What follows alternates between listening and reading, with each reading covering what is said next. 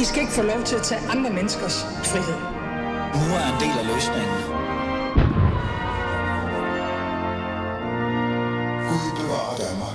Ja, noget af den stil. Velkommen til Alis øh, Fæderland. Min navn er Ali. Er min Ali stadigvæk? Det håber jeg. Også måske i aften, når der er Halloween. Det kan være, at jeg bliver en tiger. Jeg ved det virkelig ikke. Men det er ikke det, det skal handle om her den næste time af Fæderlandet. For det, det skal handle om, det er, er systemstatens skyld i de problemer, vi slås med? Det mener i hvert fald fire unge venstrefolk, som er forfatter til bogen Må jeg være fri? Fem, fem, får jeg at vide. Godt, jeg gør det.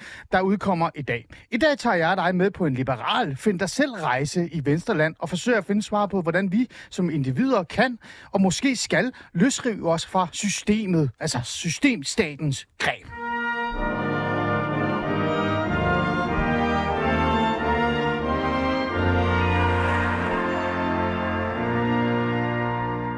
Ja, og for at kunne gøre det, så skal jeg jo have nogle at tale med, og heldigvis så er jeg så heldig at få, eller have tre af de her fem, Morten Dahlin, fem, fem mennesker i studiet, som har skrevet netop den her bog. Lad mig bare starte fra højre, for ellers så får jeg skæld ud af Vogue, venstre. Velkommen til, Marie Bjerre.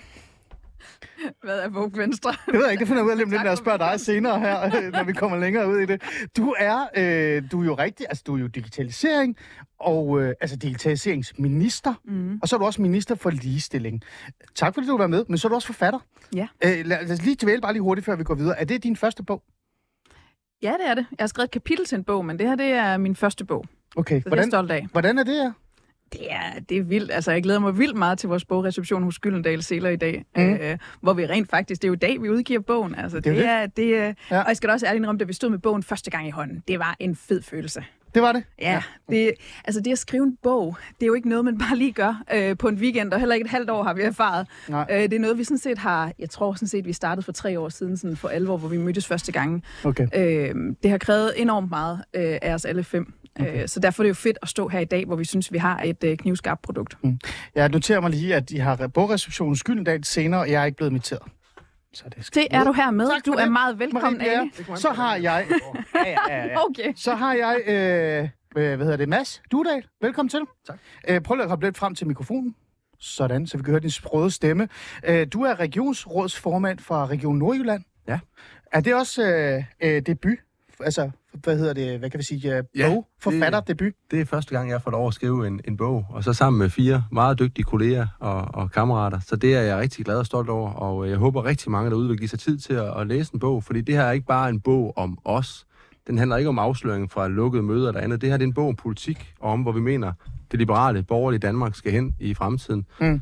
Og så er der jo sådan lidt præstationsangst. Det kan jeg godt mærke lidt, fordi det er, jo, det er jo nu, vi begynder at få anmeldelserne ind, og det er da længe siden, jeg har gået i skole og fået karakter for noget som helst. Så, så vi sidder der sådan lidt og venter i spænding på, hvad folk siger om, men indtil videre, så har vi kun fået positive tilkendegivelser, også fra Anders Fogh, så det er vi jo meget glade over. Han skriver, at det er en af de, måske nok den bedste debatbog, han har læst i mange år. Ja, ja, ja, ja, ja. ja nu, nu tager du det nærmest som om, du er radiovært. Øh, det, det kommer vi til, men, men jeg er glad for, at du kunne komme. Og du er flot, hen. Ja, jeg er simpelthen fløjet ind fra, fra Aalborg, men ikke kun på grund af dig, Ali. Også fordi vi skal have en bogreception, så okay. det er halv-halv, vil jeg Det sige. siger jeg bare på grund af mig. Og så har vi jo manden, som vi kender ude i Fæderlandet, Morten Dahlin. Øh, og det siger jeg, fordi du har været med i programmet før. Velkommen til. Tak skal du have, Ali. Øh, du er politisk ordfører for Venstre, øh, og så har du været med i Fæderlandet et par gange før. Dahlin, jeg skal også lige være skarp her. Er det også øh, dit øh, forfatterdebut, det her? Ja, Jeg har øh, ligesom øh, Marie bidraget til en anden lidt øh, større bog før med et enkelt kapitel. Men mm. som selvstændig øh, forfatter, i det her tilfælde sammen med fire gode kollegaer, Mm. mm. så er det debut. Okay.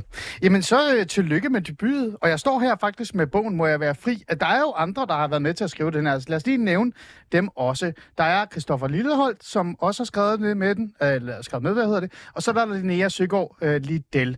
Så er det sagt. Men nu har jeg jer tre i programmet.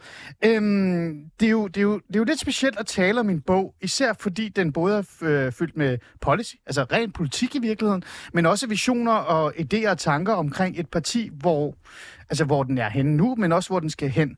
Men den er især speciel. Og nej, vi skal ikke snakke om, hvorfor der ikke er nogen borgerlige, der har skrevet bøger, for det gider jeg ikke. Der har jeg lagt med til alle de andre gerne tale med om. Det gider jeg faktisk ikke. Men den er lidt speciel, fordi den rammer et sjovt sted.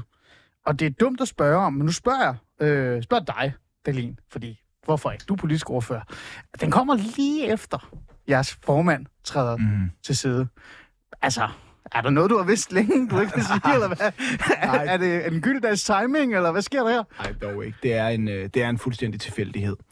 Øh, Da vi øh, afleverede den til, øh, til forlaget lige efter, efter sommerferien, der havde vi jo ingen idé om, at udviklingen med, med Jacob Ellemanns farvel til dansk politik skulle gå, som, øh, som det gik.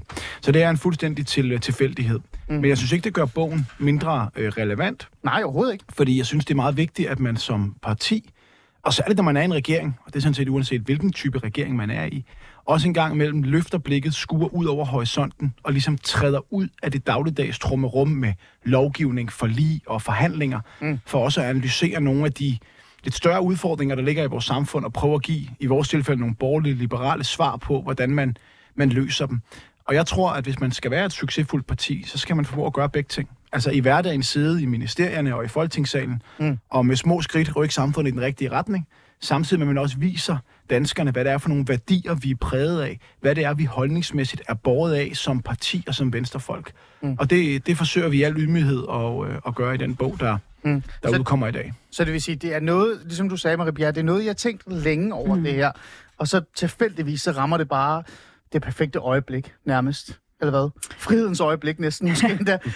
Jamen, jeg ved ikke, om det er det perfekte øjeblik. Øh, altså, øh, nu falder vores bogudgivelse sådan set også sammen med Halloween, og jeg skal da alle indrømme, det er ikke særlig perfekt, nej. at, at det, det var der faktisk ingen af os fem, der havde, havde stusset over, Ah. indtil nogle af vores øh, venner og bekendte begyndte at skrive, at de ikke kunne komme, fordi de skulle fejre Halloween, og vi er selv alle sammen, vi er selv alle sammen børn, så sådan nogle børnefamilier burde jo have vidst det. Øh, men også bare for at sige, det her, det, det, det var tilfældigt, at det lige var nu, og bogen har været længe undervejs. Okay. Har du noget at tilføje her? Nej, jeg jeg vil bare skal sige- lige alle med jo, før vi Ja, går i ja, gang. det er jo også dejligt. Det er sådan et socialt program, hvor alle får lov at sige lidt. Altså, øh, Det er et projekt. altså jeg, jeg, Ali, Ali får nogle penge fra kommunen, sådan noget CSR-projekt. Åh, okay, det taler vi ikke så højt om. Og Morten Dahlin er min mentor, men det skal vi heller ikke tale højt om. Kom. jeg, jeg træder ind i den diskussion. Der, Kom så bare, Mads. Det- Vi er lige tilbage. Altså, vi er en uh, generation, øh, fem unge mennesker, her, der føler, at vi har en forpligtelse. Altså, en ung generation på vej op igennem Venstre, hvor vi alle sammen har opnået valg til forskellige poster. Maria er minister, og Morten er politisk ordfører, jeg selv er regionsrådsformand. Og vi mener, med, med de poster, der følger også et ansvar med den position i et parti. Det er den unge generations ansvar at, at, at, at tage idédebatten og, og, og blæse den op. Mm. Og nu ligger der et produkt foran os, som jo på mange måder også er skrevet, altså mest af alt bliver der skrevet til medlemmer af Venstre, til borgerlige liberale mennesker i Danmark, til at tage en debat ud fra, hvad er det for, for et fundament, vi står på nu, og hvor skal vi hen i fremtiden? Og det er jo rigtigt, hvad Morten Dalin han siger, det er jo altså, over i regeringskontoren, det slider på mange måder. Det handler om daglig drift. Der bliver måske ikke så øh, meget plads til at tænke i de allerstørste tanker. Mm. Men det har vi givet os rum til.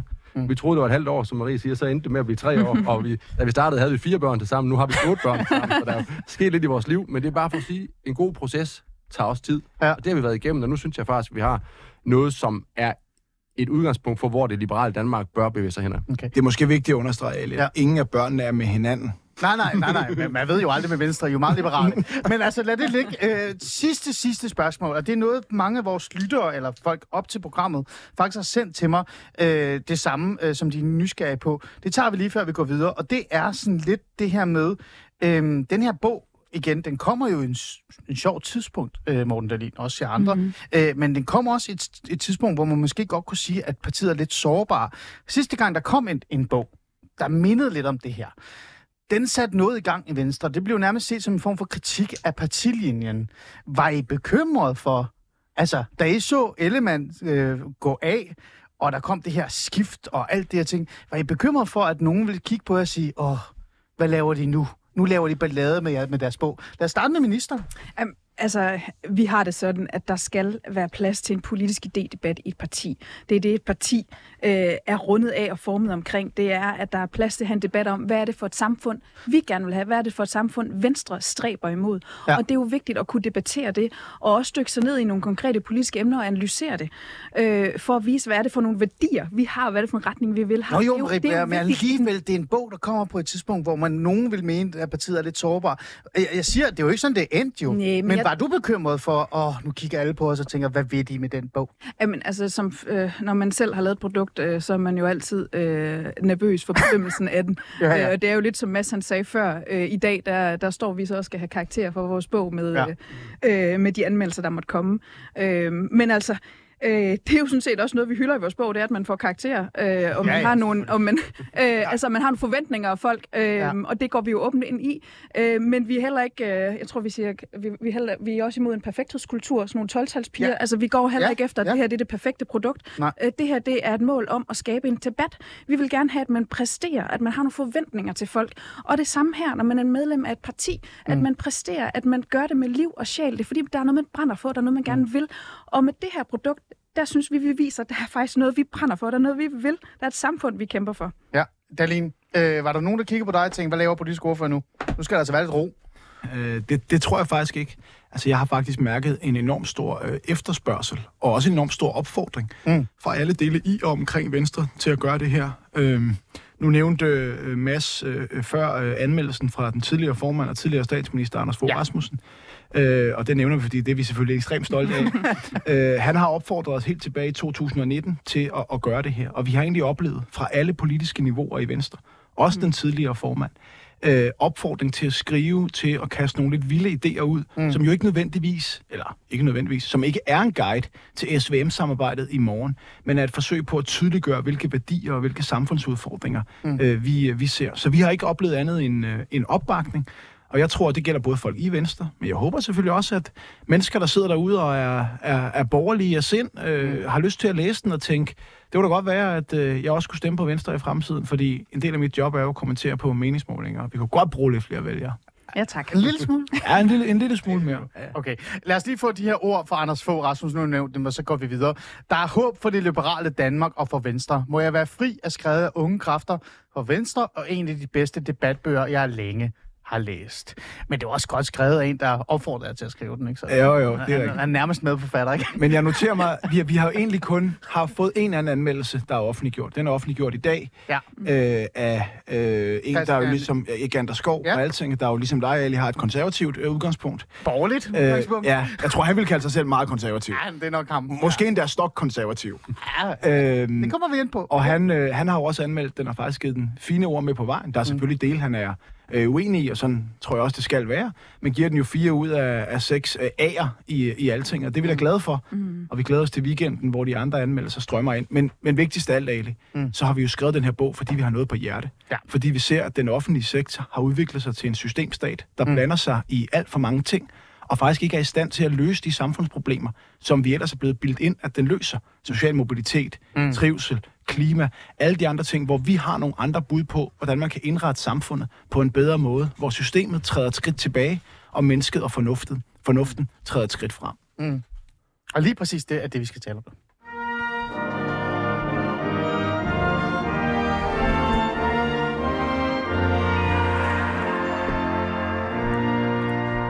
I lytter stadig til øh, Fæderlandet, og jeg har øh, nærmest lavet mit øh, borgerlige torsdagspanel panel om til tirsdag, fordi jeg faktisk har gode borgerlige folk i studiet. Marie Bjerre, ligestillingsminister og digitaliseringsminister osv., men, men først og fremmest venstre øh, kvinde mm. med værdier og drømme. Sammen med Morten Dalin, Mads Studal og to andre har de skrevet den her rigtig fine bog, Må jeg være fri? Og nu siger jeg fint, men det betyder ikke, at jeg altså, er glad for den. Det er jeg bare fint. Øh, og det er det, vi skal tale om øh, den næste times, eller 20 minutters, 40 minutters tid. Vi finder ud af hvor meget der. er. Øhm, I taler meget om systemstaten i den her bog. Og jeg er faktisk lidt ligeglad, hvem der tager ordet nu. Øh, men en af jer. Øh, det her med øh, systemstaten, det kører igen og igen og igen.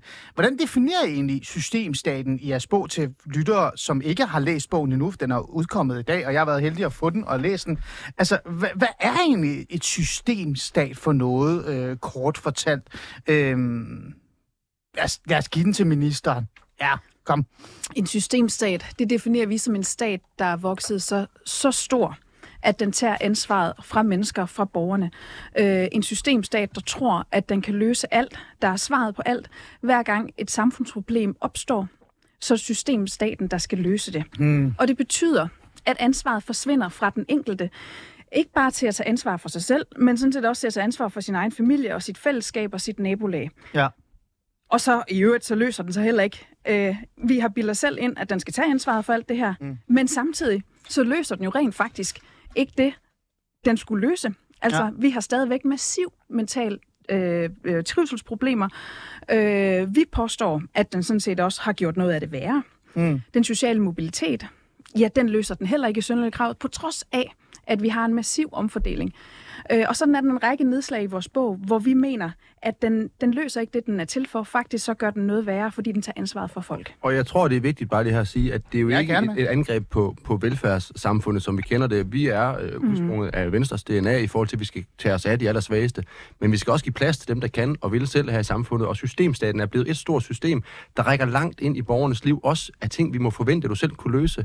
Altså når kommunen begynder at lave vækkeordninger. Hvis ikke du kan få dit eget mm. barn op, så kommer der en kommunal konsulent og vækker dine børn. Når de giver morgenmad i folkeskolen, hvis ikke du selv formår at putte havregryn i, i munden på dit barn, Ja. så er vi gået rigtig langt ind. Og så har vi en, en, en systemstat, hvor opdragelse, det er både mor, far og stat, der står for det. Og der er vi gået for langt. Og på den lange bane, så fratager vi jo folk og individet generelt ansvaret for eget liv. Og det, det gør, at ansvaret forsvinder i forhold til den frihed, som vi jo gerne vil give borgerne. Det er systemstatens store, komplekse udfordring. Mm. Øhm, øh, jeg har set, øh, Marie Bjerre, du har markeret, øh, Dalin, øh, har du noget, du gerne vil tilføje her, eller er du tilfreds øh, med, hvad, hvad systemstaten så er? Jeg er ikke tilfreds med systemstaten. Nej, jeg, men- jeg er men tilfreds med beskrivelsen ja. Ja, men jeg må måske gerne elaborere lidt på det, som øh, Marie er inde på, i Ja. forhold til, at den heller ikke formår at løse problemerne. Mm. Ja. Fordi vi er jo mange af os, der er vokset op med den her fortælling om, at fordi vi har den her stat, som blander sig enormt meget, og som har enormt mange muskler, mm. øh, jamen så er vi også i stand til at løse nogle problemer, som andre samfund ikke er. Mm. Og hvis jeg må dykke ned i et af emnerne, Ali. Meget gerne, øhm, meget gerne. Social mobilitet eksempelvis. Godt vi, eksempel. vi er vokset op med den her fortælling om, at i Danmark, der kommer kontanthjælpsmodtagerens datter, hun kommer på universitetet, hvor i USA, der er det kun bankdirektørens søn, fordi hvis du ikke har nogen penge, så kan du ikke få dig en uddannelse. Faktum er bare, at den sociale øh, mobilitet gennem uddannelse i dag i Danmark er tilbage på niveau med 40'erne. Mm. Det vil sige, for vores øh, generation, altså vi fem forfatteres generation, der har vores forældres uddannelse lige så høj indflydelse på, hvilken uddannelse vi får, som for de danskere, der er født tilbage i 40'erne. Og på visse punkter, der minder den sociale mobilitet i Danmark om den sociale mobilitet i det, der ellers er skræmmebilledet USA. Altså, en af de mest brugte dåbsgaver i kontanthjælpsfamilier, det er desværre, desværre stadigvæk kontanthjælp. Mm. Og her har man jo fejlet, fordi på trods af verdens dyreste beskæftigelsessystem, verdens mest generøse SU-system, øh, verdens øh, højeste skatter og en af verdens største offentlige sektorer, så har man ikke fået løst det her øh, problem.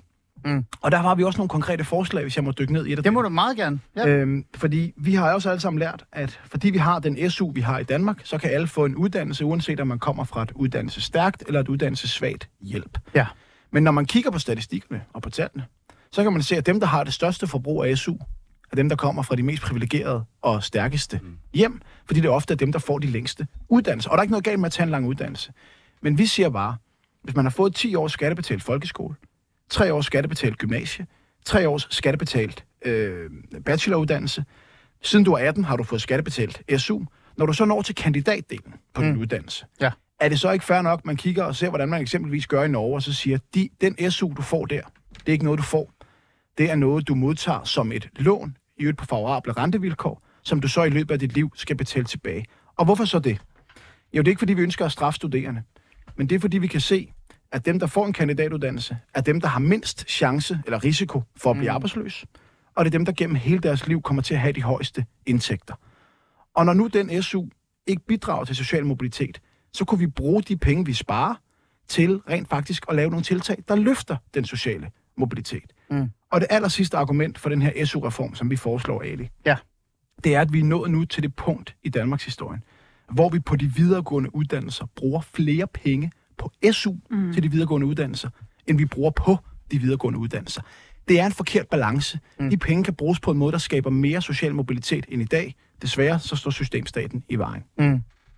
Altså, jeg kan jo ikke øh, sige noget mod det her, øh, og jeg kan faktisk også smide en anekdote ind. Øh, Morgen, du måske endda har hørt den øh, for lang tid siden. Øh, vi har talt om det her emne før. Øh, da jeg var socialrådgiver, så var det meget normalt, at vi i modtagelsen øh, oplevede, at der kom familier, øh, hvor øh, den ældre, det vil sige moren, som var på offentlig forsørgelse kontanthjælp i flere årtier nærmest, kan man sige, kom med sin 18-årige datter eller søn og sagde, hej, her er min søn eller datter, gør et eller andet. Og, og så sad vi der og sagde, nå, jamen, øh, lad os skrive dig ind, nu skal du ind og have kontanthjælp. Eller det var det der ungdoms, øh, hvad hedder det, ja, ydelser, man så, ja, uddannelseshjælp, ungdomsydelser og sådan noget. Man kunne faktisk også få kontanthjælp som ung dengang også. Øh, så du har øh, fuldstændig ret. Øh, og det er jo det, I gør i, bo- øh, i, i bogen. Lad mig kigge på jer andre også. Øh, I slår ned på nogle eksempler på, hvordan det her system har øh, forværret øh, eller ødelægger, eller ikke fikser det, den lover, den skal gøre øh, i forhold til vores problemer. Øhm, og det gør I jo alle sammen. Men jeg sidder også tilbage, og det gør faktisk øh, vores anmelder, øh, Christian Egander Skov, også i Altinget, øh, med rus, men også en undren omkring øh, det her med, altså, er det systemets skyld det hele? Altså, fordi jeg skal bare have noget på plads, før jeg så stiller et mere irriterende spørgsmål. Det er sådan, er det systemet, der skaber de her problemer, eller, eller andre? Altså, er det systemet, der skaber mistrivsel hos de unge? Nej, det er eller det hvad er det? Det, er bare... altså det skriver vi jo også i bogen, mm. helt ærligt om. Altså mistrivsel eksempelvis er jo et globalt fænomen, vi ser i rigtig mange forskellige samfund rundt omkring. Men I peger meget på systemstaten, Men det vi ikke? skriver der i, hvis man går helt teksten her, det tror jeg ikke Christian Egander Skov han jo så har været, hvor vi skriver, det er ikke systemstatens skyld, men den får det til at accelerere, og den løser ikke de problemer med de massive investeringer, vi laver. For noget af det, der, der er udfordringsbilledet, det er jo manglende Ja. ja. fællesskaber, manglende meningsfulde relationer, det at være en del af noget større, være noget for andre end en selv. Det nedbryder vi jo, fordi, nu nævner du jo lige præcis før, et godt eksempel på, hvordan systemstaten den fungerer i fuld flor. Du har et problem, du går hen til socialrådgiveren og siger, værsgo, fix det unge menneske, i stedet for selv at gøre noget. Og det er jo fordi, vi betaler skat, og så har vi en forventning om, at det hele det bliver løst af systemstaten. Det er en af de store udfordringsbilleder, vi står overfor. Her prøver vi så at tillade os så at komme med nogle, øh, med nogle konkrete policyforslag. Morten Dahlin har jo været inde på noget omkring uddannelsessystemet med, Jamen, folke, han. med folkeskolen Ja. og med videregående uddannelse og alt muligt andet SU-system. Vi peger også meget på arbejdet og arbejdsfællesskabet, fordi vi jo evident ved, at det at få et arbejde tidligt i livet, det gør også, der er større sandsynlighed for, at du lykkes. Det, at dine forældre har et arbejde, det er næsten det bedste Mm. udgangspunkt, du overhovedet kan få. Så, så idéer som arbejdspligt, som jeg også kan konstatere, at den nuværende regering arbejder med, det er vi jo glade for, at de har taget til sig, mens den har været trykken vores bog. Arbejde det er jo mere, bare, eller hvad? Det er jo bare rart, at de folk, der er uden for arbejdsmarkedet, de også bliver en del af arbejdsfællesskabet. Ja. Men også sørge for, at, at børn og unge hurtigst muligt kommer ind, rydde alle dårlige, dumme regler væk, så, øh, så der er plads til øh, unge mennesker på arbejdsmarkedet. Øh, Vi har også konkret forslag omkring, at man ikke skal betale skat, hvis man er under 18 år for at tage et arbejde. For det er Ja, sådan set noget, noget vigtigt, at man at man inkorporerer i ungdommen og indpoder dem til vigtigheden af at tage et arbejde og stå til ansvar for det, end den lille skattebetaling, man yder, når man er under 18 år. På den måde så arbejder vi med i bogen at få fremsagt de allervigtigste parametre for at komme mistrivselen til livs. Og en stor del af det, det er at være en del af et fællesskab, og det er at lære at tage ansvar for eget liv. Ja, men Maria, du markerer, men alligevel, og nu har jeg læst hele bogen, ikke? Øh, men alligevel, så kan man ikke sidde og sådan tænke, øh, hvis man skal være lidt fræk, der er policy på plads, der er decideret direkte eksempler og beviser på, ligesom for eksempel SU, det er gået fuldstændig galt, det kan gøres meget bedre, mere effektivt, mere fornuftigt. Øh, men alligevel kan man, sidder man sådan og tænker, det er jo et system, I peger på, som gør ting værre. Lad os bruge ordet gør værre. Men det er også et system, I selv har været en del af i rigtig, rigtig mange år. Været 13 år øh, i regering. Mm. Du sidder i regeringen. Øh, måske endda 20 år. Øh, det er jo et system, Venstre selv har været med til at opbygge.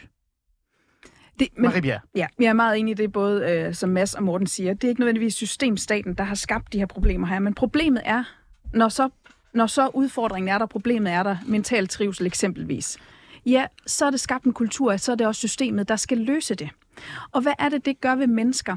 At det første sted, man søger hen, når der er en udfordring, når der er et problem, det er kommunen, det er regionen eller det er staten. Fix mit problem. Ah. Øh, og det er altså bare lige for at give Kom med et eksempel. et Ja. konkret eksempel. Jeg vågnede her til morges til News, øh, hvor der så var et indslag omkring Jomfru Enegade, masser af begge fra Jomfru Enegade, og en, og en skrækkelig Vi er drukkultur. simpelthen fra Jomfru Enegade. vi er ikke fra Jomfru Enegade, men vi er i hvert fald vi er fra Aalborg. Vi bor i Aalborg, og jeg, Jeg kender besøgte- Jomfru. jeg besøgte vi, vi Jomfru Enegade. Er kun én gang. Hvor lang tid har vi... altså, Det var ikke min pointe. nå, det er ellers spændende. Ja. Min, po- min pointe er, at der var det her indslag i News øh, om en, øh, en forfærdelig drukkultur øh, i Enegade ja. i Aalborg.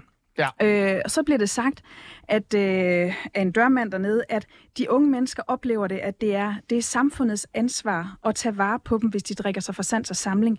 Det er min ret at drikke mig for sans og samling, øh, og når jeg ikke, når jeg ikke kan, kan finde ud af at, at styre det, så er der nogen, der skal gribe mig, der er samfundet skal tage ansvar for mig. Det er den kultur, der er blevet. Øh, og så kunne man så høre forskellige, der var inde og kommentere på det, om hvad er det så, man skal gøre. Ja, så den første løsning, det er, det er samfundet, der skal sørge for, at der er et alternativ til mm. de her unge mennesker under 18 år, som, som ja. så går ind. Øh, ja. Altså, og helt ærligt, der synes jeg, at vi skal starte en debat og sige, hvis du, planer, hvis du har planer om at drikke dig for sans og samling i aften, Ja. så forventer jeg dig, at du også tænker på og planlægger, hvordan du kommer hjem.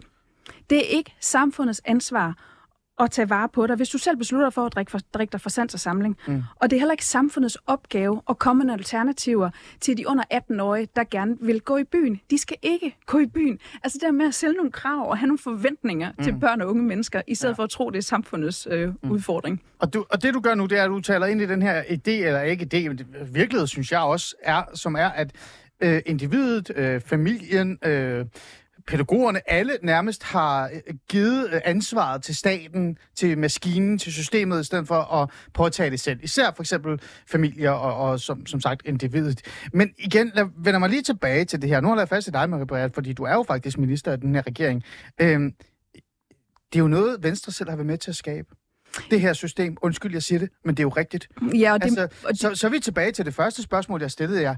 Det her, det er jo så faktisk ikke bare en uskyldig lille interessant bog. Det er jo faktisk et opgør med Venstres politik mm. i årtier. Maria, det, det siger vi jo sådan set også i vores bog. Øh, noget af det bærer vi jo selv ansvaret for. Øh, Venstre har været en del af, af, af regeringer øh, de sidste 20 år, så selvfølgelig har vi en stor del af ansvaret for det. Helt konkret peger vi også på sådan noget som heldagsskolen. Heldigvis er vi jo nu Ja. godt på vej til at tage et Godt opgør med eksempel. det. Ja, Øh, men det var Venstre jo selv med til. Ja. Øh, den socialdemokratiske regering under Helle Thorning kom med det her udspil til, til en heldagsskole. Øh, men Venstre var jo med i aftalen. Vi stemte jo for, så vi var jo med i det. Så selvfølgelig bærer vi et ansvar for det. Jeg er glad for, at vi nu tager et opgør med det. Mm. Øh, og det er jo også den måde, vi skal arbejde på fremadrettet. Øh, øh, have det lange blik på, jamen, hvad er det for et samfund, vi ønsker at skabe? Ja, og det er jo vigtigt. Men Morten Deli, du er politisk ordfører. Det er ikke, fordi jeg hopper over dig, mens du kommer tilbage. Men, men altså, det her, det er jo på en eller anden måde et opgør med linjen. Nej, altså, Som der er lige nu. Jeg siger ikke, det er sådan et... Jeg, prøv at- jeg lægger ikke op til konflikt. Nej, nej, jeg er det- pisse ligeglad med konflikter ja. i det her program. Jeg prøver bare at sige, jeg er faktisk glad for den her bog. Jeg har gået rundt og været rigtig, rigtig træt af Venstre i lang tid. Fordi jeg har følt, jeg har følt nærmest, at Venstre er blevet Socialdemokratiets elskerinde. Du, Og nu er du jeg- glad, nu er du glad for os? Ja, det er lidt. en lille smule. Altså, de havde jo SF, ikke? Som de, som de nærmest gik, hvad, der har datet sin gymnasie, ikke? Men så kommer der en eller anden sød elskerinde, sådan lidt fransk øh, flot, øh, med cigaretter, eller hvad det hedder, øh, og begynder sådan at drille dem lidt, ikke? Det var det, de er jo blevet. Men nu er jo ved at gå fra den dag i dag. Ja, fransk elskerinde. Det, jeg tror, jeg er blevet kaldt mange ting, men, men ikke det før.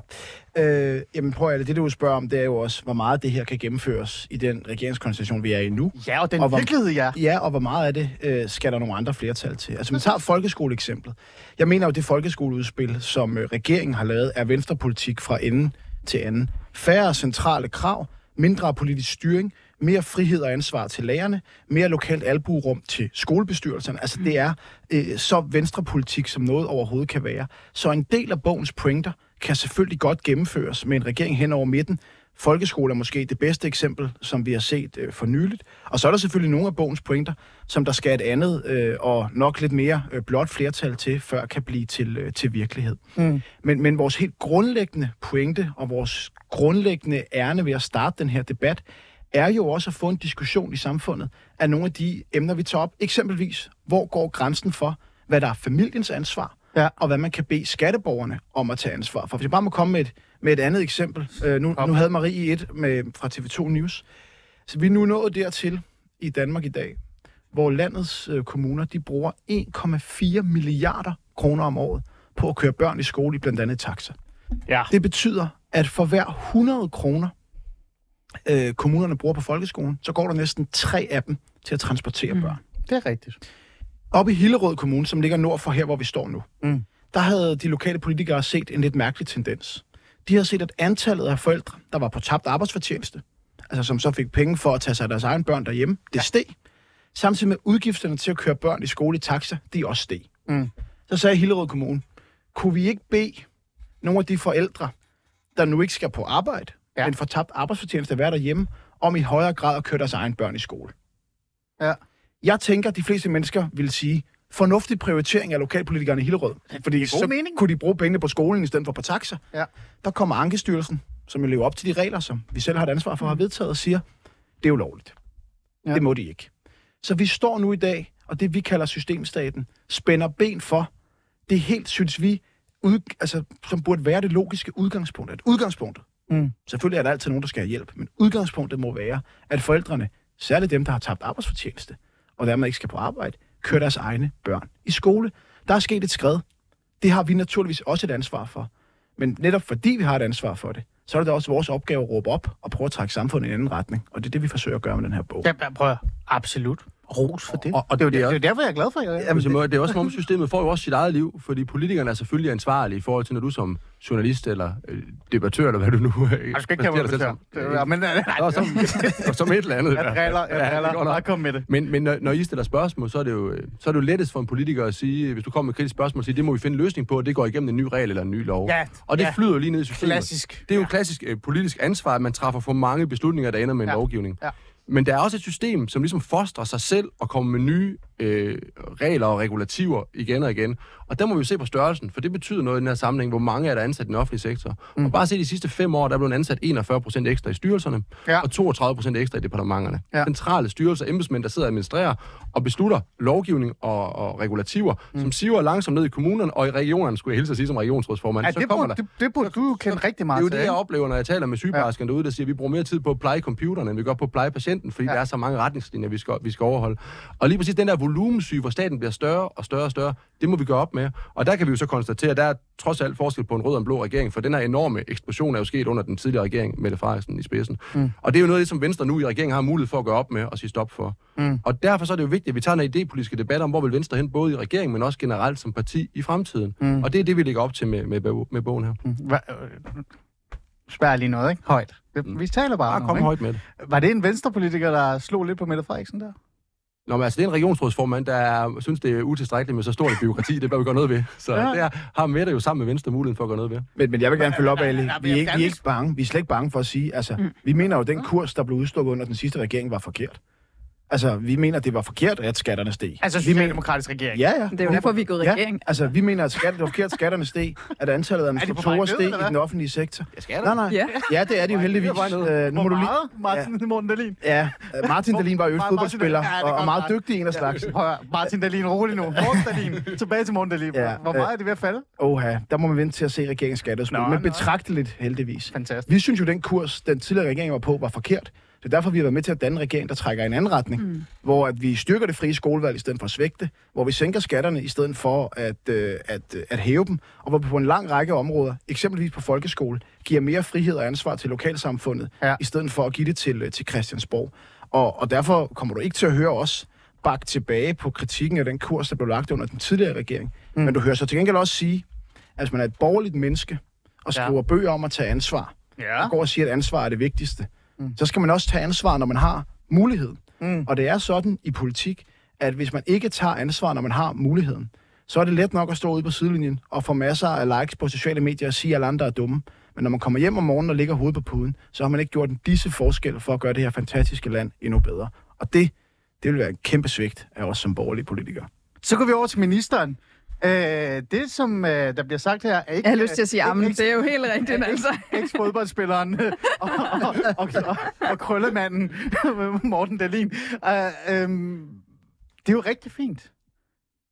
Men I er stadig regering med Socialdemokratiet. Og undskyld, jeg siger det, øh, Dahlin. Det er rigtig flot, det du siger, det med, med, øh, med folkeskolen. Du har fuldstændig ret. Men der står også rigtig mange socialdemokrater på den anden side. Det her, det er socialdemokratisk politik. Det her, det er mere inklusion. Mm. Det er social engineering. Det er bla bla bla bla bla bla bla. Men, men en ting, Ali, i forhold til det. Altså, jeg har siden... Det var faktisk en af årsagerne til, at jeg meldte mig ind i Venstre øh, og VU, da jeg var 15 år. Ja. Det var, at jeg synes, at folkeskolen var præget af et ekstremt lighedsmageri, mm. hvor man tvang alle børn og unge igennem det samme forløb, uden hensyn til, hvad der var bedst for Inklusion. den enkelte. Ja. Jamen, ikke kun inklusion, men også bare det, at man var bange for niveaudeling, og alle skulle have det samme, fordi at hver gang sådan nogen som mig sagde, skulle vi ikke prøve at gøre lidt forskel på, øh, mm. på eleverne i folkeskolen, alt efter hvad de er dygtige til, og hvad de måske er lidt mindre dygtige til, så sagde man fra rød side, nej, du skaber A- og B-hold. Ah, Og der er vores pointe jo, og det har den sådan set hele tiden været, og jeg har selv sagt det, siden jeg var 15 år. Altså, børn og unge er ikke ens. Og for at give dem lige muligheder, så skal vi turde behandle dem forskelligt. Mm. Og noget af det, hvor vi tager det største kvantespring med det her folkeskoleudspil, Ja. og som jeg mener er et nybrud i dansk skolepolitik, det er, at vi nu tør gøre forskel. Vi siger til elever i 8. og 9. klasse, at de har mulighed for ikke længere at følge det almindelige klasseforløb, men op til to dage om ugen være ude og snuse til, vir- til virkeligheden i en virksomhed og så kun have kernefagene tilbage på skolen. Mm. Der var altså mange mennesker, der hvis jeg har sagt, det gennemfører vi efter valget, før valget, der har sagt, det får jeg aldrig de røde partier med på. Alle skal da have den samme afgangsprøve fra folkeskolen. Mm. Det gør vi op med nu. Det er et opgør med årtiers lighedsmageri, og det bliver fantastisk for de elever, der kommer ud og snus til virkeligheden. Og helt ærligt, mm. det bliver også fantastisk for de elever, der sidder tilbage i den anden klasse, som oplevede, der for mange, der hang i gardinerne, og der ikke var ro, og der ikke var autoritet omkring læreren. Mm. Så er der bare en lille ting, og det skal vi ikke tage nu, fordi øhm, du skal have ordet, øh, Marie Bjerre, men, øh, men der er også rigtig mange øh, forældre, inklusiv lidt mig selv, som ved rigtig meget om det her. Alligevel øh, kan jeg ikke lade være med at være lidt bekymret, øh, fordi vi står med, øh, med børn, der har en, en særlig sårbarhed. Og det her, det lyder mere som inklusion øh, Dalin. Og der kan vi jo godt stå som forældre, som gerne vil have den der liberale og lidt mere sådan retten til at reelt set at beslutte selv og det, bidrage selv og så videre og så videre. Vi står jo med børn i specialklasse og så videre og så videre og tænker, kan det ende med en sparerunde, som gør, at specialklasserne nærmest bliver nedlagt i inklusionsnavn? Øh, men det er en anden debat. Mm. Jeg kan godt se, at du kigger mærkeligt på mig og tænker, åh gud, hvad skal han nu tale med mig om? øh, men, men lad det ligge. Øh, øh, Marie Bjerg. Igen, det er rigtig flot. Mm. Men det er stadig en socialdemokratisk regering, du står inde i, ikke? Jamen, hvad er problemet med det? Det ved jeg ikke, det skal du fortælle mig. Jamen, Men jeg ser ikke noget problem med det. Altså, Okay. okay. vi er Venstre, Socialdemokratiet er Socialdemokratiet, og Moderaterne er jo Moderaterne. Mm. Øh, bare fordi vi er gået i regering sammen, betyder det jo ikke, at vi skal være enige om alting, eller at vi begynder at ligne hinanden. Vi er tre forskellige partier med hver vores ideologiske og værdimæssige Ja. og historiske Men- udgangspunkt. Og nu forsøger vi så at sætte ord på, hvad er det, der er ja, vores og det, jo det- udgangspunkt. Og det er jo det, og det er jo nærmest, jeg føler nærmest, som om jeg står og forsvarer jer over for jer selv. Fordi jeg kan faktisk godt lide den her bog, øh, den ene. Du må godt øh, citere mig for det, selvom jeg er borgerlig, og du kalder mig konservativ. Øh, fordi jeg føler lidt, at den her bog er mere det venstre, vi mange har savnet, som Egander Skov også siger, åh gud, hvor har du været henne i mit mm. liv. Øh, og det er noget andet end den venstre, du står med og er medlem af og er en regering i lige nu. Altså det her, det er det venstre, vi, har, vi mangler. Ja, fordi det er jo ikke en venstre regering. Det er jo en midterregering. Øh, og det betyder jo også, at der er nogle af de ting i den der bog der, som Ja. vi vil kunne få gennemført med den her regering. Eksempelvis på folkeskoleområdet, hvor vi ser nogle konkrete venstre resultater. Eksempelvis, at man kan få lov at komme i lære øh, ja, øh, i er 8. og der 9. andet? klasse. Er der andet? Ja, øh, nu har vi lige lavet et loft over boligstøtte. Øh, arbejdspligt, vi har også lige lavet et loft over boligstøtte. Ja, oh, gud. Øh, så der er jo sådan set helt konkrete forslag i den her bog, Ja. som, vi- som bliver til virkelighed allerede nu under den her regering. Så er der andre forslag i vores bog, som næppe bliver til virkelighed i den her regering, som nok vil kræve et blot flertal. Der er bare ikke et blot flertal. Og Nej. så er det altså bedre. Ja, jo, der er et boldflertal. Lige nu, altså, forhold til Hvem tæller du med? Hvis du tager...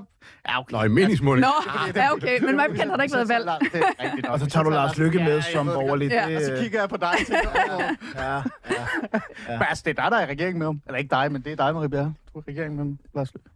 Jamen, der er jo, det, det er jo en midterregering, vi har. Ja, øhm, og, ved altså, øh, og, og pointen er jo, at der er nogle af de her ting i den her bog her, som vi godt kan få gennemført med midterregeringen, men der er, og det er vi meget ærlige omkring, der er ting, vi ikke kan få gennemført med den her regering, mm. fordi det er en midterregering, det er ikke en venstreregering. Noget andet, vi også skal tale om, for der er meget, jeg gerne vil tale med om, det er også den der fremtidsvision omkring, øh, hvad Venstre egentlig skal være. Ikke? Øh, øh, der er jo også noget, nu er det jo så rigtig meget Linneas område, jeg gætte mig til, men jeg må ret, ret gerne, det er klimaområdet, mm. klimaafdeling. Og så kommer helt det der CO2, som jeg virkelig er træt af at tale om, men jeg bliver nødt til at tale om det. Øhm, er jeres vision et meget grønnere venstre, end det er nu, og nogensinde har været? I må selv vælge, hvem der tager ordet. Men, men vi, vi er jo allerede et grønt venstre. Øh, Jeg har selv været klimaoverfører. Jo, det er vi, fordi det er liberalt at gå op i klimadagsordenen. Grundlæggende set så handler klimadagsordenen om frihed. Vi kan ikke som vores generation være bekendt og overforbruge jordens ressourcer, fordi dermed så tager vi jo også noget af friheden for kommende generationer. Så derfor det at Ja. gå op i klima og miljø, det er jo i allerhøjeste grad en liberal... Jamen, det er, også en, det er vigtigt, men det er også en liberal dagsorden. Og det skriver vi sådan set også i den her bog. Problemet er bare, at mange af de løsninger, som systemstaten kommer med, de er ikke effektive nok. Øh, måske er de ovenikøbet ineffektive. Ja. Øh, og derfor eksempelvis, øh, at man overhovedet ikke vil kigge på atomkraft. Det er jo sådan noget, vi skriver i vores bog. Øh, øh, Og, og befriende tak. der har man sådan en eller anden ideologisk tanke om, åh nej, det er bare det onde, det vil vi slet, slet ikke. Mm. Øh, altså der har vi fra venstre side et meget mere åbent syn. Altså prøv, hvis man kan producere noget, der er CO2-neutralt, der er godt for vores klima, så skal vi da kigge på det med åbne øjne. Øh, og nu er atomkraft i dag jo slet ikke, hvad det var i 80'erne. Øh, fjerde generations atomkraft er noget helt andet, øh, med langt, langt, langt Ja. større ja. sikkerhed. Ja. Øh, og i øvrigt også, hvor man kan lave energien på affald fra ja. atomkraft. Ja. Øh, så det er der nogle gode tanker her. Ja. Lad os lige få manden, der har stået lidt stille og bare og, og nyder, at de andre er til prøve. Jamen, jeg nyder altid at være sammen med er og Morten generelt. Det er som om, du ved, det er sådan en, øh, det er sådan en gruppe øh, eksamen, ikke? Og så står den ene og står- bare hygger. Ja, det, og, det, og det ender aldrig særlig godt for ham, at står og hygger, Nej, det er nemlig- nej, nej, men nu står, jeg, der nu står jeg i en anden situation, hvor jeg Ja. sidder med et borgerligt flertal i Nordjylland, så det, er jo, Ja. det behøver ikke blande Præcis, og du bor jo... Men, øh, Men du er i Nordjylland, lad mig lige prøve at stille det der, fordi det er jo rigtig flot, og det er jo vigtigt. Og igen, det her det er jo øh, visionært tænkende fra et venstre, som vi har manglet og savnet. Øhm, men hvad med landmændene? Hvad med øh, Nordjylland, det er på landbrug. Hvad med... Øh, nej, men jeg ved godt, der ikke er så... Men alligevel... Men, men, men folk i Nordjylland er også sparsomme, ikke? Øh, eftertænksomme, pragmatiske. Altså, jeg har altid lært, at, øh, at Venstres kerne-DNA, det er en ting, det er, at vi skal give den fædrene går videre i bedre stand, end vi modtog den til vores børn og børnebørn. Det samme er det jo med jordkloden. Vi skal give den videre, en bedre verden videre til vores børn og børnebørn, og derfor så er Mm. Det lyder konservativt. Ej, det, øh, den fædrene går lyder vel ikke særlig konservativt dog. Men der er sådan noget Ideen vi- generationskontrakt over det, ikke? Altså, jeg tror, det er jo noget af det, der er diskussionen, som, som er gået tabt i historiefortællingen. Det er Venstres ja. sociale ansvar Ja. og ansvarligheden over for at give noget videre til næste generation, der er i en god stand, og også bedre stand, end vi selv modtog det. Mm. Og derfor så er klimadagsordenen, som Marie siger rigtig nok, meget, meget øh, borgerlig øh, liberal. Ja. Det, som er, er, er vigtigt for os at sige, det er, vi har alt for lang tid bekendt os til troen på, at det offentlige kan løse klimaudfordringen med puljer og med regelsæt og med lovgivning. Ja. Det er ikke innovativt nok, det går for langsomt, og det fungerer ikke. Lad os nu sætte det fri. Vi siger ikke i vores bog, at man skal bruge atomkraft. Vi siger bare, at det er en kilde, som er CO2-neutral. Hvorfor skal den ikke konkurrere på lige vilkår med alle andre? Så skal markedet da nok afgøre i sidste ende. Og sådan er det, og jeg er sikker på, at innovationskraft og markedet skal være med til at bringe den bedste øh, produkter frem, som også sikrer, at vi får en grøn, grønnere og en renere verden, og langt mere effektivt gjort, at man kunne gøre det med, med det offentlige, som er en udgangspunkt. Ja, Bare, bare for at følge op på det, som både Marie og Mads siger i forhold til, øh, til kernekraft, ja. så er udfordringen jo i dag, at de danske regler, det vi kalder systemstaten, står i vejen. Mm. Det er for eksempel ikke muligt at bruge offentlige midler på at forske og udvikle i, i kernekraft. Hvor, hvor, hvorfor egentlig ikke? Mm. Øhm, der er en dansk virksomhed, som øh, mener, at de kan producere fire generations atomkraft. Ja. Det er den type atomkraft, der for eksempel ikke er muligt at springe i luften, så der kommer radioaktivt støv ud i atmosfæren, som Ah. er ret væsentligt. Ja. De mener, at de kan faktisk bruge noget af det farlige atomaffald, der ligger ude i Europa, til at producere den nye type atomkraft, altså CO2-fri sikker energi med mindre, altså at hjælpe Europa samtidig med at slippe af med farligt øh, atomaffald. De danske regler står i vejen. Og det er her, hvor vi siger, i stedet for at vi på Christiansborg siger, at det skal være sol, det skal være vind, eller det skal være noget andet, så lad os give den nye, moderne form for kernekraft mulighed for at konkurrere på lige vilkår. Og hvis de så på stabilitet, mm. på pris og på nedbringelse af drivhusgasser kan konkurrere med sol og vind, så skal der også være plads ja. til det i Danmark. Og det er i øvrigt Seaborg Technologies, øh, det fik jeg lige i øre- øresnaret. Rethink Nuclear Energy. Fantastisk. Øh, øh, halløj. det er meget Aarhus-agtigt, det der med rethink. Men vil sådan noget der, det er det jo, altså det kan vi alle sammen lære det der, ikke? Men vil sådan noget der, øh, så være noget, man så vil kæmpe for i regeringen? Altså, hvorfor ikke, Delin? Hvis det er så vigtigt, og der er så meget øh, opbakning omkring det i baglandet, og man synes, det her det er sgu en god, positiv ting, øh, især i forhold til at tænke mere grønt, så hvorfor ikke sige, "Men så kæmper vi for det i regeringen? Jamen altså, det her er jo ikke en guide til SVM-samarbejder. Det kan det da blive. ja, men prøv, vi håber, at folk lader sig inspirere af det her. Jeg håber da også personligt, at regeringen lader sig inspirere af det her. Altså, og jeg tror, Eli, hvis du inviterer mig ind her om 10 år Ja. i det her studie. Som Øh, minister. Statsminister. nej, nej, nej, Okay. men, men det kan være, at min frisyr minder lidt mere om din øh, på det tidspunkt. Tak, det var virkelig sødt sagt. Øh, Virkelig sødt sagt. så, så tror jeg, at debatten om atomkraft har forandret sig i Danmark. Jeg tror, der er mange, også politiske partier, der har rykket sig okay. på det her, fordi der sker en øh, mm. kæmpe skift i befolkningsholdning til det her. Der sker teknologiske kvantespring, og den der lidt gammeldags og forstokkede holdning, man nogle steder i det politiske system har til atomkraft, mm. det bliver en mindre og mindre gruppe, der stadig holder fast i den. Ja, og, og man skal jo bare lige huske, altså alternativet til det, det er jo altså, at vi bruger gas og kul. Øhm, fordi vi har ikke nok vedvarende energi i Europa, vi har ikke nok vind, og vi har ikke nok sol det- og ustabile energikilder. Mm. Når vi er udfaser de termiske er værker, men hvor er det så, energien skal komme fra? Ja. Øh, altså, det er, da også, det, det er da også et problem, at Tyskland de vælger at lukke ned for atomkraft. Det, det er da et problem fra Europa. Øh, så jeg tror, at den der bevidsthed om, at vi bliver nødt til at kigge på de teknologier, for det dur simpelthen ikke for klimaet, at vi bliver ved med at fyre med kul, og vi bliver ved med at brænde gas- af. Mm. Der er måske noget sandhed. Der er faktisk talent i Venstre. Jeg har bare, har, de har bare været stille for lang tid, tror jeg. Vi har skrevet en bog jo. Ja, det er ud. Vi har haft travlt af det. Ja, åh, det var så hårdt. Og fået børn. Må, må, må, jeg, må, jeg ikke, må jeg ikke sige til det, Ali, bare så kan vi lukke lytterne lidt ind i sådan et arbejdsrum. Jeg tror, mange af os havde den der fornemmelse, da vi gik ind. Nu er vi fem om at skrive den. Ja. Så er det lettere. Så, så kommer man til at skulle lave mindre. Ja, eller hvad? Øh, det, det, det blev markant værre, fordi det gjorde, at vi skulle være enige om det hele, så vi har brugt markant mere tid, end hvis man kun havde været en eller to om at uh, skrive den.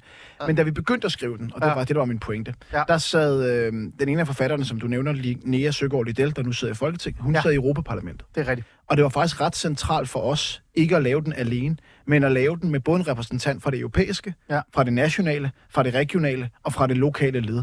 Mm. Netop for at vise, at Venstre er et bredt forankret øh, folkeligt parti, der mm. har repræsentanter på alle folkevalgte led øh, i det danske øh, folkestyre. Og det er også derfor, du vil se, at der både er europæiske, nationale, regionale og lokale øh, eksempler og perspektiver i vores, øh, i vores bog. For det mener vi er en af styrken ved øh, os som, som parti, og den mere end 150-årige historie, vi jo har med os. Øh, jeg har jo helt glemt uh, lytterspørgsmålet.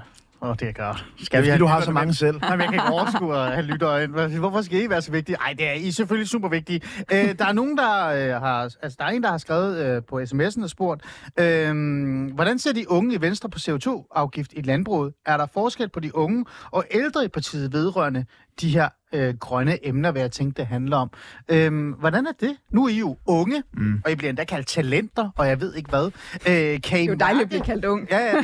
ja, det er lige det, ikke? Kan I Jeg ved ikke helt, om det er. At, øh, kan I mærke, at de ting, I siger, det I skriver om, at selvfølgelig er der lidt opbakning, men der er, altså, der er et generationsforskel i Venstre. Altså, Lad os starte med en af jer. Jeg, jeg, jeg, jeg oplever faktisk, at der er langt mere, der samler os, mm. end der skiller os. Og selvfølgelig er der forskellige perspektiver på tilværelsen af politik, alt efter hvor du bor, alt efter hvilket køn du har, alt efter hvor gammel du er. Så det, det tror jeg er naturligt. Ja. Øh, men nu spørger du bare specifikt i forhold til, til CO2-afgift på CO2-afgiften her i hvert fald, landbruget. ja. Altså der er vores holdning øh, helt klar, og den er det, der står i regeringsgrundlaget. Det er sådan en afgift skal på den ene side hjælpe os med at nå vores klimamål, fordi Mm. vi skal i mål med den grønne omstilling. Og på den anden side skal det jo gøres på en måde, hvor man ikke svækker konkurrenceevnen, mm. hvor man ikke samlet set sender arbejdspladser til udlandet, og så skal hver eneste krone, der måtte blive indkrævet i afgift, mm. jo tilbage til erhvervet, så man kan udvikle de nye grønne løsninger. Det er ikke let. Nej, nej, nej. Det, det er en svær sgu ikke. balance, Ja. og derfor er der jo nedsat et ekspertudvalg, der kommer med nogle løsningsmodeller, Ja. og derfor har regeringen, og det synes jeg faktisk er ganske klogt, efterfølgende besluttet sig for at samle de grønne organisationer, landbrugsorganisationer, fagbevægelsen og siger, så prøver man at se, om man ikke kan lave en fælles løsning bagefter, der rammer de balancer. Ja. Helt ærligt, det tror jeg, at de fleste danskere vil kunne se sig selv i, når vi kommer ud på den anden side. Mm. Hvis jeg bare lige må slu- supplere det lige. Ja. Altså det med en pris på CO2, det skriver vi også om i vores bog, for det er jo i virkeligheden et liberalt instrument. Det er jo måden at få markedskræfterne i spil. Det er- Øh, at man man prissætter udledningen af CO2, for det betyder jo, at de virksomheder, der er innovative, der kan producere med lavere CO2-aftryk, Ser du så, ser, De får en altså, gevinst. altså, på produktionsledet? Er det, er det en positiv, liberal øh, markeds... Øh... Ja, det er det da i allerhøjeste grad. Jeg spørger at, bare, det er det i allerhøjeste grad, at du har en pris på CO2. Dem, der kan producere med ja. et lavere aftryk, ja, de, de sparer i skatter og afgifter. Vi lavede den grønne skattereform på industrien, øh, hvor vi sådan set Okay. også fik lempet det samlede skatteaftryk, ja. selskabsskatten, Ja. hvor vi bevarede vores konkurrenceevne, Ja.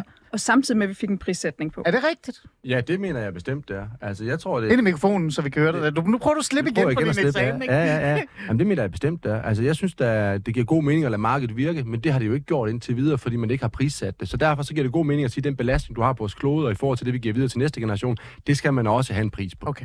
Øh, jeg skal stadig have lytterne med, for ellers så bliver de sure på mig. Der er, mange af, der er nogle af jer, der har skrevet til mig direkte. Mange af jer har skrevet til mig direkte. Sorry, jeg kan ikke få det alt sammen med, fordi øh, Dalin taler for meget. Øh, men det er noget andet, det siger jeg altid. Husk, Ali, at du siger, vi til eksamen, så vi skal også have karakter til sidst. Det kommer lige om lidt. Rolig nu. Oh, Sådan. God. Er, er det så individuelt eller gruppe? kritikken, ikke? Nu kommer kritikken, for vi skal have en af vores, øh, vores gode lyttere med. Er, det er en meget lang svada, men han er også en hvid, øh, mand, så det er nok derfor.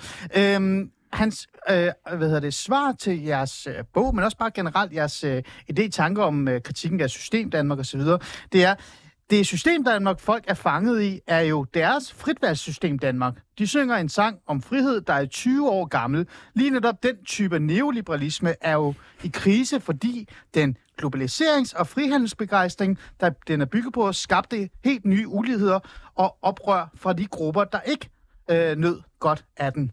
Hvis fornyelse af Venstre er at synge den gamle sang, så kan det lige så godt lukke og slukke. Hvad tænker I om det? Er det her bare den samme, du ved, happy-go-lucky liberalisme, som I har kørt på i lang Nej. tid, og så kører I den bare endnu en gang med det, lidt, lidt det- mere fancy ord? Det, det er det på ingen måde.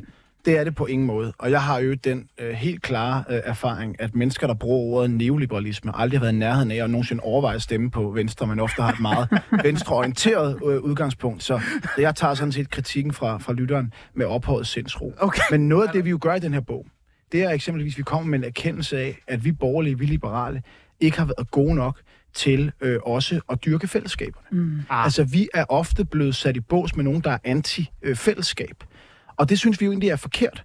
Og vi synes, det er et problem, at man i den politiske debat er nået derhen til, at hvor hvis man kritiserer staten, så er det nærmest det samme som at kritisere fællesskabet.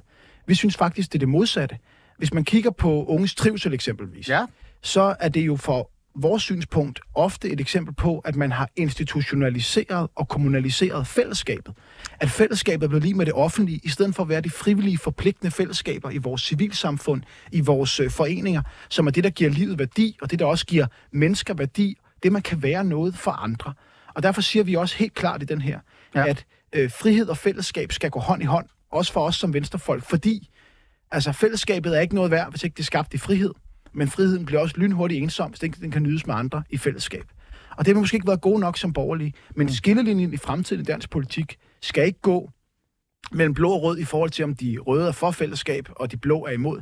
Det skal gå, om man er for de tvungne fællesskaber, som mm. er de statslige, ja. eller om man er for de frivillige, forpligtede fællesskaber, som vi er. Og det er også derfor, vi tydeligt skriver i bogen, det er vigtigere i fremtiden at styrke civilsamfundet, end det er at styrke den offentlige sektor. Men det betyder jo så i virkeligheden også, og du bliver nødt til at gøre det kort, ellers jeg kunne godt tale med jer flere timer, at man så også har svigtet civilsamfundet. Det ligger du også lidt op til, øh, Dalin. Men det svigt øh, er jo så det, man skal prøve at redde nu, Marie Bjerre. Ja, altså, jeg tror, at lytteren her har en eller anden forfejlet opfattelse. Øh, neoliberalisme. Øh, og at, at det her det er noget tilbage til noget. Øh, altså, det, det her det er rent faktisk nogle... Ja, der er noget klassisk venstre i det, men der er jo en masse nye eksempler på det. Eksempelvis som... En masse ny politik på det. Eksempelvis som med Morten, der taler om fællesskab. Og det er jo vores forsøg på at vise, hvad vil det egentlig sige at være liberal? Ah. Øhm, forståelsen af, hvad det, hvad det er at liberal. Nå, men jeg synes faktisk, Ja, det, det, det, er en ret, øh, det er ret interessant at dykke ned i, øh, fordi der er nogen som ham her, der er neoliberalisme, jeg er helt enig med Morten, han har nok aldrig nogensinde tænkt sig at stemme på Venstre, øh, øh, er et andet sted, øh, fordi har ikke forståelse for, hvad det vil sige at være liberal. Det at være liberal, det er ikke, at vi ser på, at man er sådan nogle individualister, der sidder hver for sig, og ikke har noget med hinanden at gøre. Det at være liberal, det betyder, at man har fri udfoldelse til også at være en del af det fællesskab, man, man gerne vil være en del af. Man har mulighed for at bidrage, man har mulighed for at tage ansvar både for sig selv, mm. men også det fællesskab, man er en del af. Og derfor bruger vi faktisk en del tid på at beskrive det her med fællesskab, fordi det er et ret ele- vigtigt element i at være liberal. Og derfor håber jeg også, at den her lytter vil købe bogen, øh, og rent faktisk læse, hvad det vil sige at være liberal. Det må vi, øh, det må vi håbe. Meget kort, 20 sekunder. Åh oh, ja, det kan jeg næsten ikke gøre det med. Altså en ting er jo den idépolitiske debat, men det som lytteren jo faktisk også lægger op til, det er, at der er en udfordring i vores velfærdssamfund, og den del af analysen, øh, den anerkender vi da. Når jeg kommer rundt om i Nordjylland eller i resten af Danmark, så Ja. oplever jeg, at der er mange danskere, som synes, der er pres på de lokale skoler, lukker, der er pres på sygehusene osv. Så, så derfor kan vi ikke blive ved med at gøre, som vi har gjort. Nej. Så, så, så sprækker bukserne. Så fritvalgsordning og nye velfærdsmodeller og mange andre tiltag, det er også noget af det, der præsenteres. Og det er også vigtigt, for bogen her er ikke kun fyldt med idédebat, men også med konkrete policy-tiltag. Det er faktisk rigtigt. Godt. Øh, vi kan ikke nå de andre. Jeg skal give dig et tal jo, eller et, øh, jeg, jeg, jeg anmelder jo også øh, bøger i Altinget, ligesom Christian Egander Skov. Christian Egander Skov har jo givet jer, var det fem? Fire. Fire ud af Ja. Besen. Var det det? Fire ud af seks. Jeg står faktisk her med den. Det er faktisk, ja, det er faktisk fire. Ja. Han burde, men du siger, han burde have givet fem, ikke Ali? Jeg vil gerne liste mig op på fem. Sådan. Fedt. Men Sådan. høre hvorfor. Fordi det er ikke positivt det hele. Nå. Jeg vil gerne liste jer op på fem, fordi jeg reelt set kan mærke, at, at I brænder for en ny linje, en ny vej i Venstre. Det er det, jeg kalder det.